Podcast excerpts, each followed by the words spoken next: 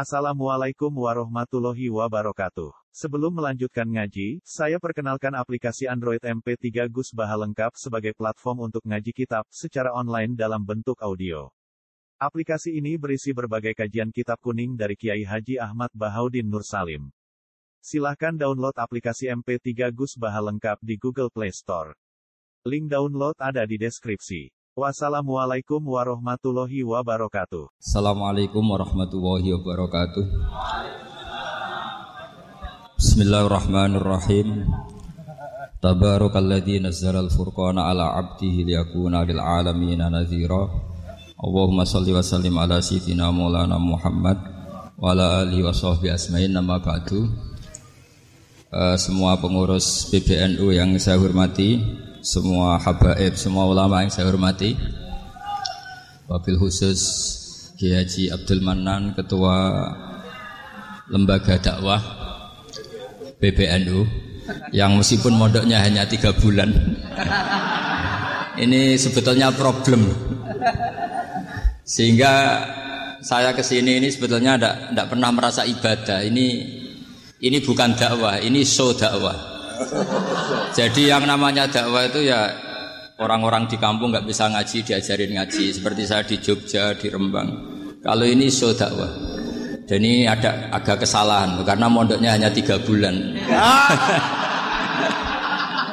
Jadi tidak bisa bedakan mana dakwah mana so dakwah. Ini jelas so itu. Mungkin yang benar-benar dakwah yang sekarang sedang bikin masjid di pedalaman Kalimantan, pedalaman Sulawesi atau saudara-saudara kita yang di Korea, saya kemarin di Korea itu dakwah betul. Kalau ini ini agak-agak tontonan. Ya tapi masih bagus lah melihat wajahnya Habib ulama itu ibadah. Uh, tapi begini ya, yang jelas saya berharap sekali saya diundang sekali ini saja, jangan diulang.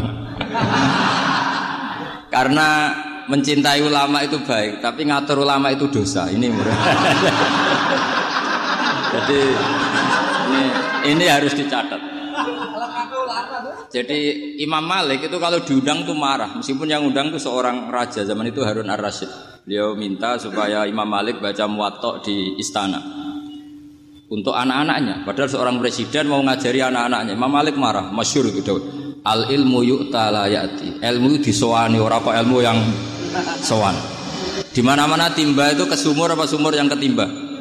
Timba ke sumur. Timba ke sumur. Ini agak kecelakaan. Pakai air pam. Oh, ya, air, air, air pam katanya. Sudah banyak air.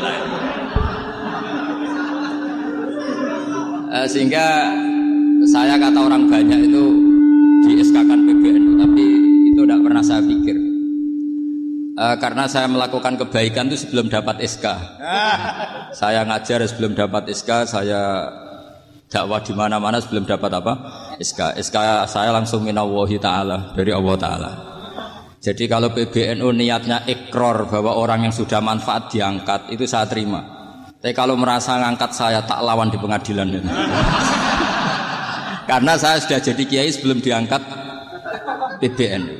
Ya ini saksikan ya para muhibin saya. Jadi jadi kalau SK itu ikror ngakui kalau Gus Bak manfaat saya terima.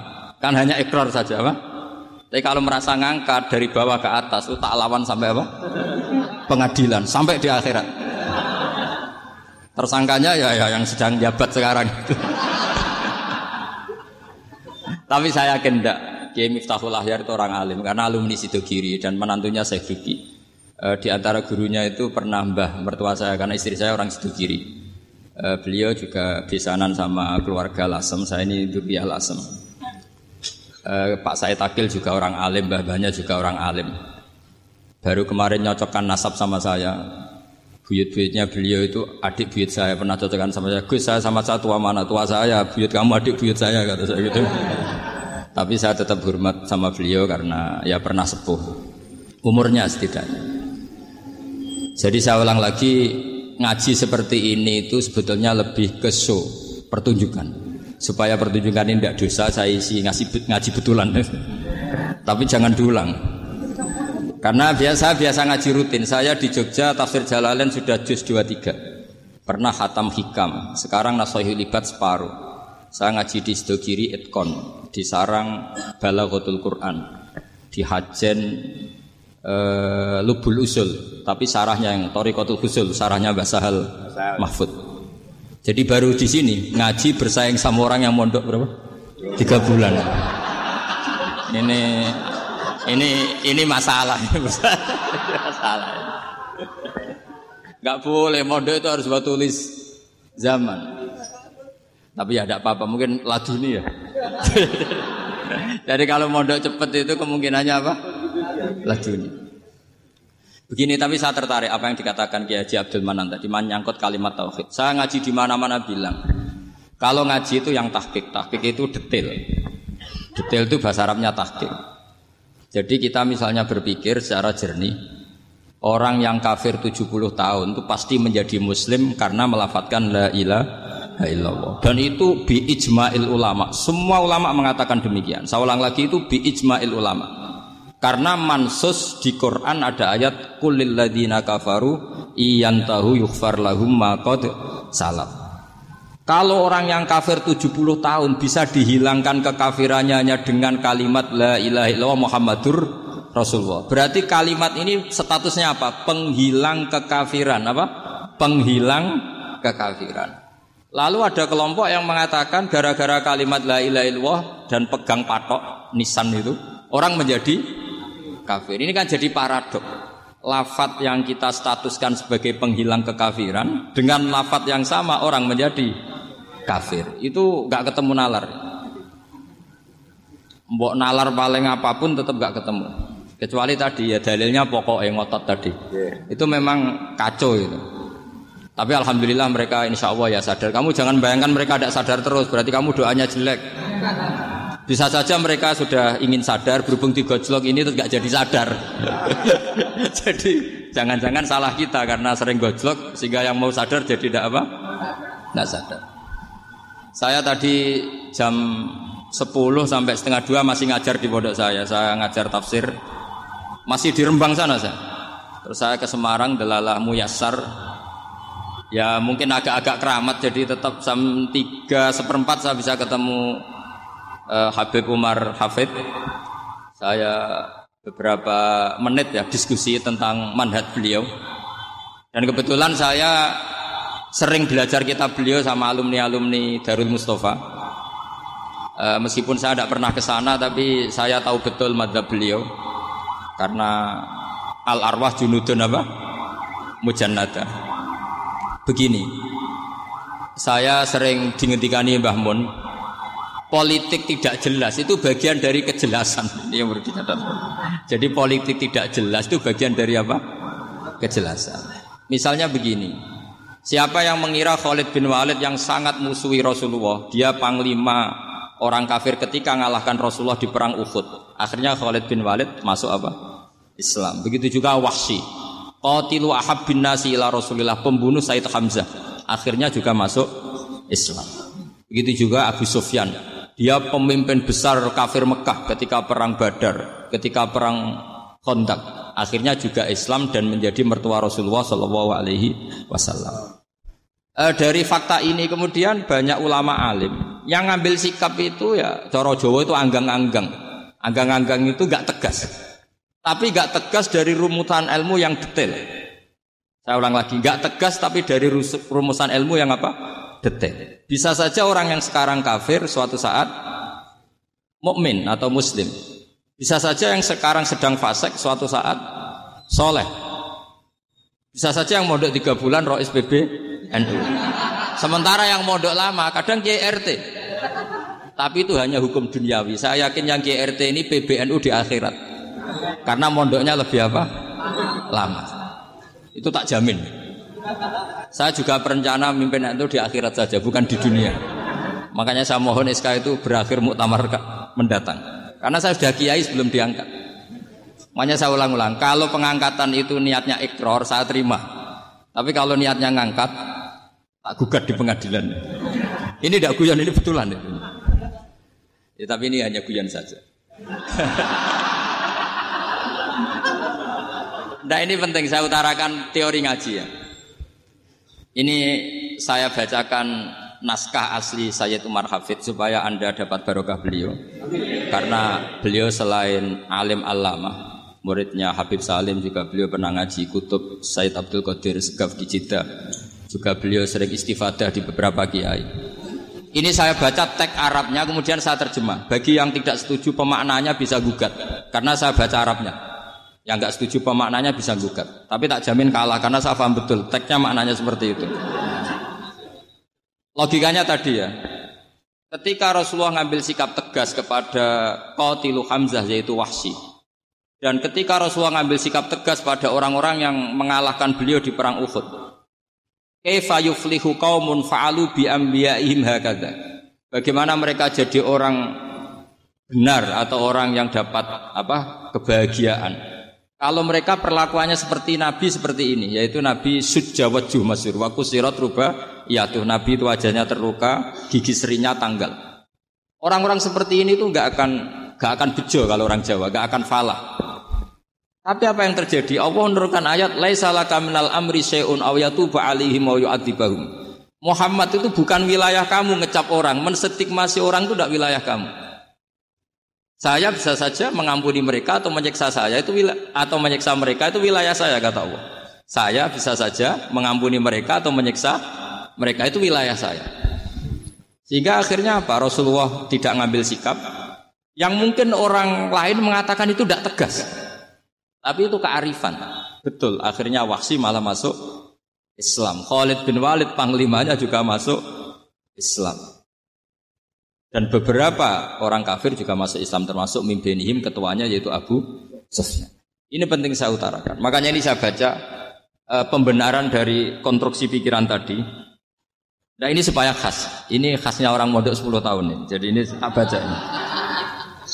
Nah, biar jelas ini ini nanti tagnya persis ya, tidak saya rubah.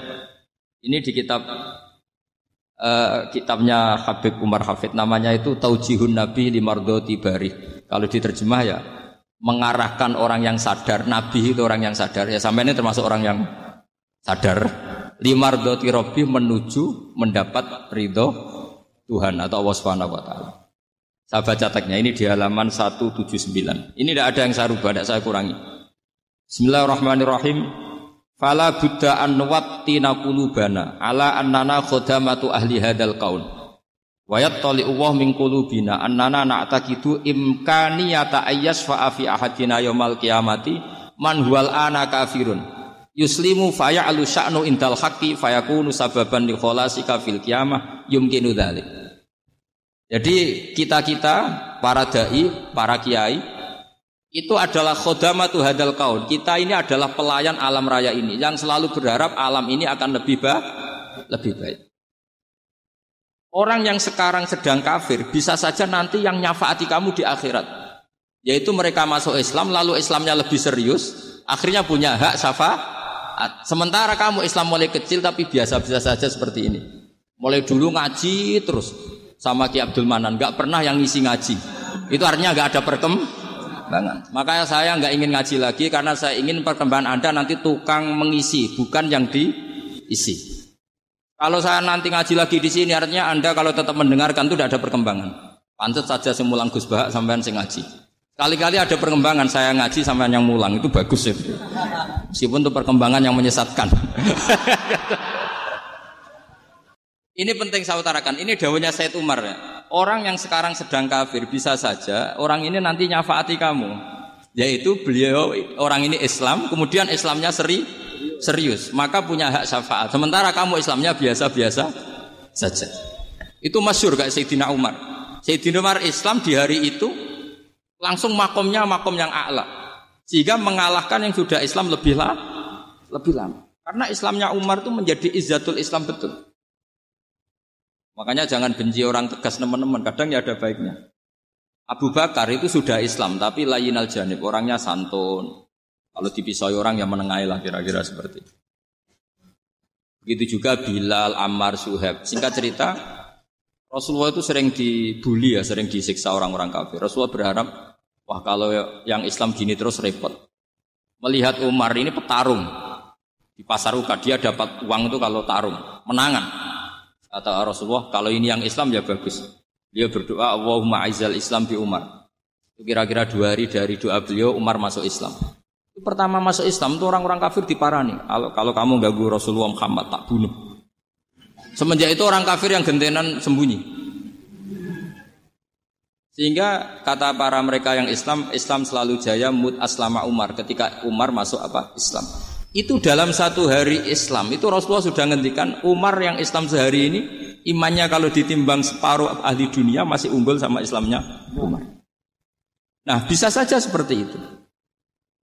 Jadi saya minta sama teman-teman yang mencintai ilmu tidak tegas itu bagian dari ketegasan dalam ilmiah karena kita ini tidak mengendalikan dunia, tidak mengendalikan hidayat, hanya Allah piyambak yang ngasih apa? Hidayat. Maka sikap kita laisalaka minal amri syai'un aw yatuba alaihim aw yu'adzibahu. Rasulullah yang ahabul khalqi ilallah saja tidak boleh tegas karena semuanya potensi itu ada. Cuma kita tegas dalam kebenaran saja, tapi nggak perlu tegas dalam mengawal kebenaran. Kenapa demikian? Karena Islam ini agama yang akan dijaga Allah ila yaumil. Yang jaga Islam bukan PBNU, bukan PP Muhammadiyah, bukan kiai yang menjaga Islam namun Allah Subhanahu wa taala. Makanya Sayyidina Umar itu kalau disuruh mikir Islam itu gak mau, gak mau betul. Masyur itu dalam tarikh-tarikh. Umar mimpin itu sukses, banyak futuhat. Singkat cerita akhirnya orang tuh kelangenan, wah kalau Umar meninggal kayak apa? Sehingga Abdul bin Umar setiap jalan-jalan tuh dibully, kalau sekarang dibully. Ya Abdul bin Umar, bapak kamu itu gimana? Sudah sepuh mau meninggal kok tidak suksesi. Kalau saja ada orang penggembala kemudian meninggalkan kambingnya di hutan, kamu anggap orang yang mudoyik enggak menyanyikan kambing itu enggak? Ya iya kata Abdul bin Umar. Apalagi amru hadil umat. Umat ini mau ditinggal gelanggang nanti suatu saat Umar meninggal. Boyo suksesi supaya jelas. Logika itu diaturkan ke Umar radhiyallahu anhu, ke Sayyidina Umar. Pertama Umar agak tertarik dengan logika itu. Lama-lama beliau marah. Tidak, tidak, tidak, tidak jadi. Saya tetap tidak akan istikhlaf, tidak akan suksesi. Dan saya tidak akan mikir Islam katanya. Islam akan diurus oleh Allah Subhanahu. Terus beliau ngendikan, Islam ini jalan ketika ditinggal Abu Bakar. Bahkan ketika ditinggal ahabul khalqi illallah, akramul khalqi indallah yaitu Rasulullah Muhammad sallallahu alaihi wasallam. Coba Islam dulu dipimpin Abdul Qadir ketua wali, dipimpin wali songo, dipimpin orang top-top. Sekarang dipimpin mondok tiga bulan jalan. Karena Islam yang ngatur Allah Subhanahu wa taala. Jadi ini penting. Lo coba ustadz tuh banyak yang nggak bisa ngaji loh. Tapi ya laku ya ya nggak masalah. Lo saya kemarin di Korea seminggu. Itu TKI TKI jadi khotib, ada yang jadi mufti, ada yang jadi surya. Itu ada yang di sana jadi surya, pulang ke kampung angon kambing lagi. Lo itu teman saya, saya kenal. Surya Korea. iya Surya Korea tapi Artinya gini, bahkan masjid semua yang di Korea itu didirikan oleh TKI dan TKW. Mereka digerakkan Allah untuk mikir agama, karena agama ini milik Allah. TKI saja mikir. Makanya ini penting, yo dakwah yo dakwah tapi tauhidnya sing kenceng, jangan dakwah kenceng tauhidnya ken kendor. Itu bahaya betul. Saya lagi ya, ini Dawe Habib Umar. Jadi kata beliau, Fala buddha anwat tinak kulubana. Kita harus yakin seyakin-yakinnya bahwa semua kemungkinan itu mungkin. Makanya masyur dalam tarikh ketika kafir Quraisy mau disiksa oleh para malaikat karena mereka sering menyakiti Nabi, kata Nabi gimana? Jangan. Saya berharap kalau bapaknya tidak mukmin, suatu saat anaknya mau mukmin. Masyur dalam tarikh. Musuh Nabi besar siapa? Walid bin Mughirah. Punya anak Khalid bin Walid. Abu Lahab punya anak Darroh, itu mukminah yang baik. Abu Jahal punya anak Ikrimah itu mukmin yang baik. Di Indonesia lebih hebat lagi. Bapaknya Raiso Moco Quran, anaknya Hafid. Bapaknya Utun Ratamat SD, anaknya jadi dekan. Di Indonesia banyak orang nggak siapa-siapa, anaknya jadi presiden, anaknya jadi menteri. Artinya jangan karena bapaknya kafir, kamu nganggap anak turunnya pasti selalu kafir. Teori itu sudah salah zaman Rasulullah. Yaitu Walid akhirnya punya anak Khalid. Abu Lahab punya anak Jarrah. Terus siapa? Abu Jahal punya anak siapa? Ik Ini penting saya utarakan karena dakwah kalau terlalu semangat, nanti kalau menghilangkan tauhid bahaya. Tetap innal huda huda. Uni Soviet kayak apa? Mengkoptasi negara-negara sekelilingnya sampai jadi Zuni. Tapi apa yang terjadi? Uni Soviet yang runtuh, persemakmurannya semua rata-rata jadi negara apa? Islam kayak Uzbek, kayak Ceknya, kayak apa-apa. Karena agama ini diurus Allah. Sehingga kalau dalam, tapi kamu ngitmai agama nggak apa-apa. Makanya istilahnya Habib Umar, khodama, khodama itu pelayan, nggak apa-apa. Kita kita ngitmai agama itu nggak apa-apa. Dengan ngitmai terus mikir nggak apa-apa. Tapi jangan mikir yang merasa kalau kita mati, wah nanti agama ini pukut karena saya mati. Kamu itu siapa?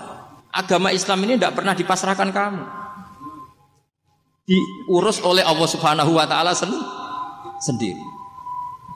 Sehingga ketika Awali Songo meninggal, agama ini tambah kuat, tambah kuat sampai sekarang. Kecil saya itu kalau pengajian susahnya bukan main, harus izin sana sini. Sekarang setiap pengajian polseknya datang, polresnya datang. Nggak ada intel, nggak ada apa. Padahal kiai dulu sama kiai sekarang itu kira-kira alim mana? Alim kiai dulu.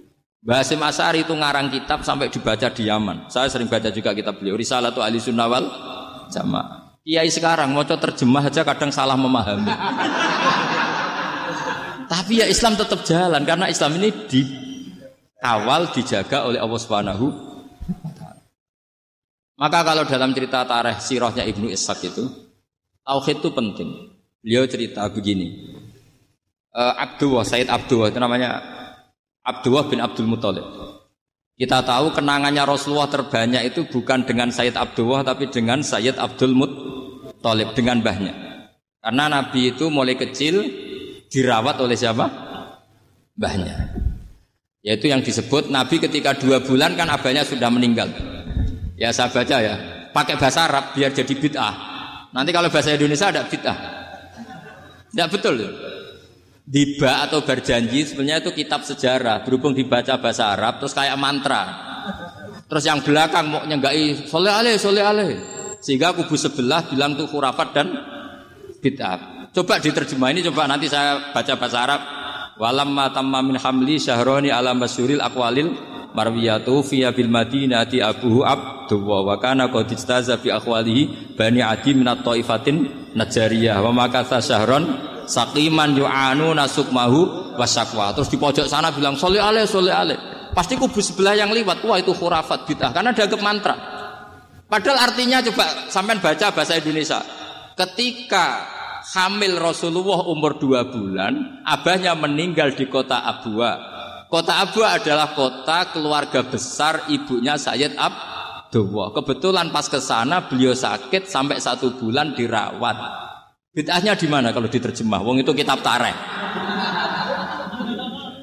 Makanya saya nggak tahu yang membidah-bidahkan tiba itu karena tadi. Tapi sampean juga ikut salah karena nyenggai solawat tantok itu, itu, itu. Jadi Makanya saya bilang tadi kalau bahasa Arab bid'ah, kalau sudah terjemah tidak bid'ah karena kelihatan kalau itu hanya kitab tar. Ya, coba bid'ahnya di mana? Wabak tu fa'akul wa Muhammad bin Abdullah bin Abdul Muthalib bin Hashim. Itu kalau diterjemahkan, kamu harus tahu siapa nama Muhammad. Muhammad punya abah siapa Rasulullah Muhammad Abdullah. Punya abah siapa Abdul Mut. Punya abah siapa Hashim. Coba baca gitu di kubu sebelah. Oh iya iya. Gitu. Berhubung baca bahasa Arab, wa ba'du faqul huwa Muhammad bin Abdullah bin Abdul Muthalib bin Jadi itu hanya salah baca saja. Maksudnya salah yang hukumi bukan salah yang baca, salah yang apa? Hukumi. Sayyid Abdullah ini orang yang tauhidnya sangat kuat. Sayyid Abdul Muthalib lebih kuat lagi. Saya cerita sedikit betapa pentingnya tauhid. Ketika pasukan Abraha bawa pasukan gajah mau menyerang apa? Ka'bah. Itu sebelum menyerang itu semua aset-aset milik orang kafir Quraisy, milik orang Quraisy lah. Itu ditawan, diambil. Termasuk milik Sayyid Abdul Muthalib, milik Abdul Muthalib. Terus ketika mau masuk Ka'bah, mau masuk Mekah, kata kata Abraha, "Man sayyidu hadal wadi?" Siapa yang kamu tuakan, yang kamu pertuan di sini? Oh, Abdul Muthalib. Abdul Muthalib itu dipanggil. Itu auranya luar biasa. Abraha yang di tempat perkemahnya itu harus duduk di atas karena dia raja. Itu duduk di atas gak berani. Saking wibawanya Abdul Muttalib ini mbahnya Rasulullah. Akhirnya Abraha bilang gini, e, saya duduk di bawah tidak mungkin karena saya raja. Kamu duduk jejer saya tidak mungkin karena nanti umat saya kecewa karena raja kok disaingin gitu. Ya sudah, santai berdiri-diri kita ngomong. Akhirnya Sayyid Abdul Muthalib tadi diomongin gini, saya itu tidak ingin merusak orang-orang Mekah, orang-orang Quraisy. Saya hanya kecewa punya tempat ibadah dikencingi, diberakin sehingga saya mau merubuhkan Ka'bah. Tapi dengan damai, nggak ada perang. Apa jawabnya Abdul Muthalib lucu? Gak apa-apa, Ka'bah kamu robohkan silakan, gak apa-apa. Yang penting onta saya yang kamu sita kembalikan. Harta saya yang 100 onta kamu sita kamu kembalikan. Itu Abraha kagetnya bukan main. Kaget karena kamu itu pemimpin apa? Tadi saya hormat kamu karena kamu tak anggap orang hebat. Hadhil Ka'bah dinu abaika. Ini Ka'bah itu agama kamu. Pas saya hancurkan kok kamu tenang-tenang saja. Padahal pas mau saya hancurkan kamu tenang-tenang saja. Malah tanya unta kamu, kamu itu gimana? Apa jawabnya Abdul Muthalib? Inna lihadal baiti robban hamahu. Sebab Ka'bah itu ada yang punya dan pasti akan melindungi Ka'bah. Tapi kalau unta itu milik saya ini urusan saya ini unta. jadi jadi inna lihadal baiti robban hamahu itu tidak milik saya. Itu ada yang punya. Ya sudah biar yang punya aja yang jaga. Itu tidak urusan saya. Akhirnya unta dikembalikan Aman deh. Untung double. Terus akhirnya dia ke Ka'bah. Fa'akhuda bi halakotil bab. Karena dulu apa itu? Halakotil bab. Karena dulu itu uh, yang dipakai apa itu? Uh, pegangan itu bentuknya apa? Bulat. Makanya diistilahkan halakoh apa? Bulat. Kalau sekarang halakoh ilmiah itu seminar. Iya. Tidak. Halakoh itu buru hilang. Iya, iya. Pegang terus bilang gini, kata Abdul Muthalib, ya Allah, Ka'bah ini mau dihancurkan oleh Abraha. Ka'bah ini milik kamu. E, saya mau ke gunung, mau melihat apa yang kau lakukan terhadap orang yang mau merusak Abra, Abdul Muthalib bilang ke umatnya, waya kaumi, ayo kita ke gunung melihat ma fa'ala rabbuna. Apa yang akan dilakukan Tuhan kita terhadap orang yang mau menghancurkan Jadi santai saja.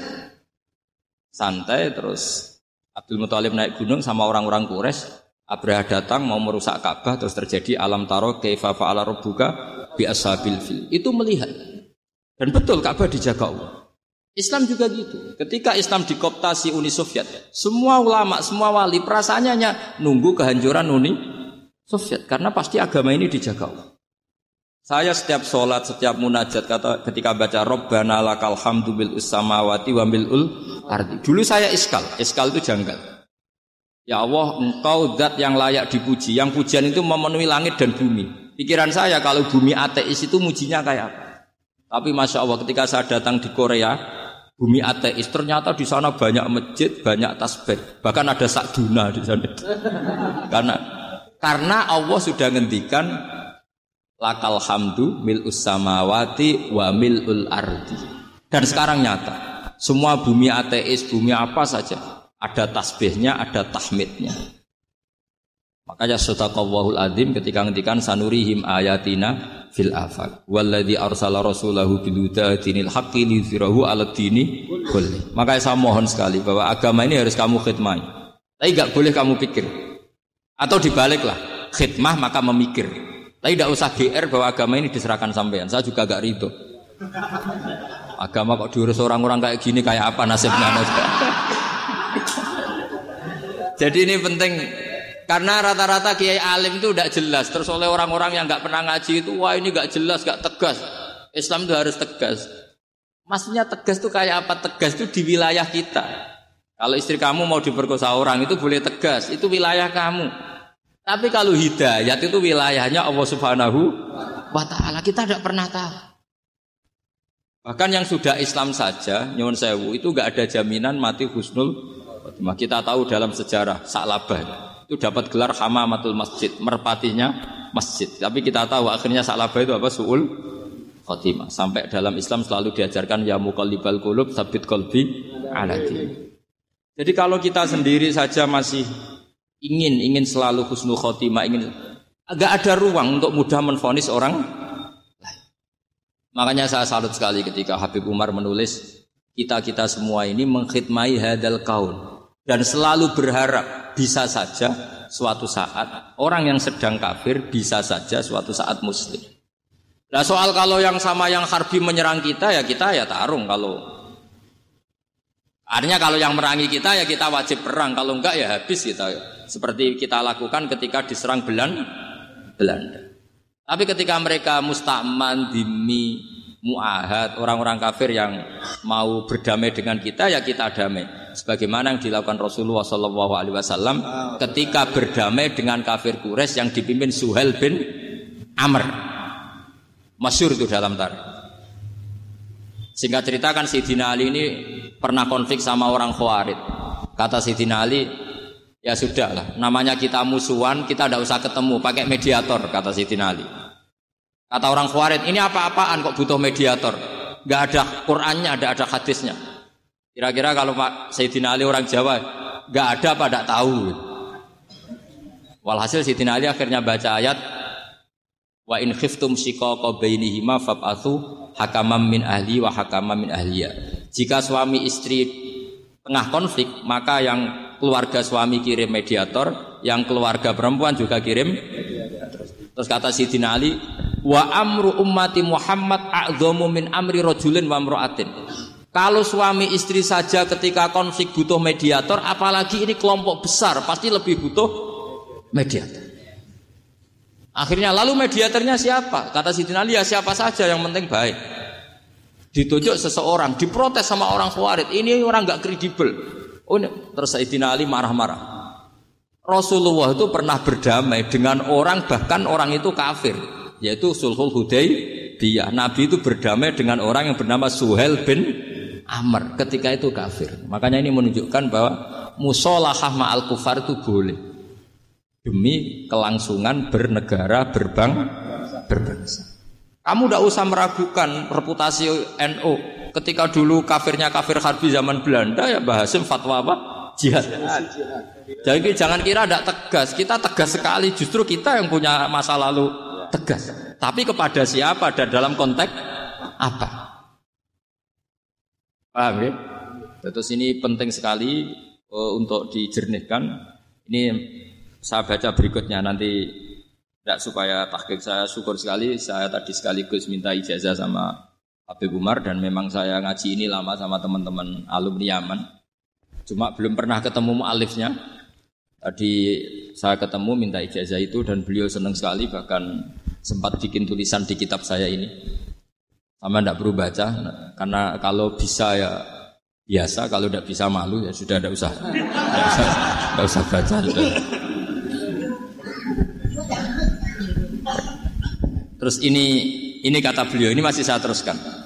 Nahnu min hadhil intilaqah naktasibu thabatana wa quwwata yaqinina. Wa illa fa fil ardi mu'aridun wa muntaqidun wa mukhalifun min akhyarin wa asrorin, solihin wa fasikin, muslimin wa kuffar. Uh, kalau kamu punya satu metode ilmiah, metode dakwah, kamu harus siap karena pasti ada yang menentang. Yang menentang itu ya mulai orang soleh, tidak soleh, orang macam-macam. Jadi kalau sudah punya manhat memang dari awal harus siap apa? Ditentang. Jadi misalnya PBNU punya kebijakan apa ya sudah siap saja dibully. Itu pasti itu karena nggak ada manusia semua suka, semua ben, benci. Kata beliau, anta in kunta fi syakkin min hadzal maslak wal manhat fattabi man syi'ta wasaha angka ghaniyah wa in kunta ala yaqinin annahu al huda wa mirasun nubuwah wa annahu haqiqatu tarjamatil ahdi ma'rab fala tata'atsar min kalami ahadin yakunu mangkana. Jadi intinya kita mengawal Islam secara rahmatanil alamin itu justru kita berharap menjadi simpatik dan menjadikan mereka menjadi nopo es Islam. Jangan ketika simpatik dianggap gak tek, gak tek. Saya masih ingat betul Dawe Bahmun hak sekseni kata beliau. Saya masih ingat kalimatnya sekseni. Akurat tegas itu berdasar ayat laisalaka minal amri syai'un aw yatuba au yu'adzibahum. Karena potensi sosial itu bisa rubah rubah.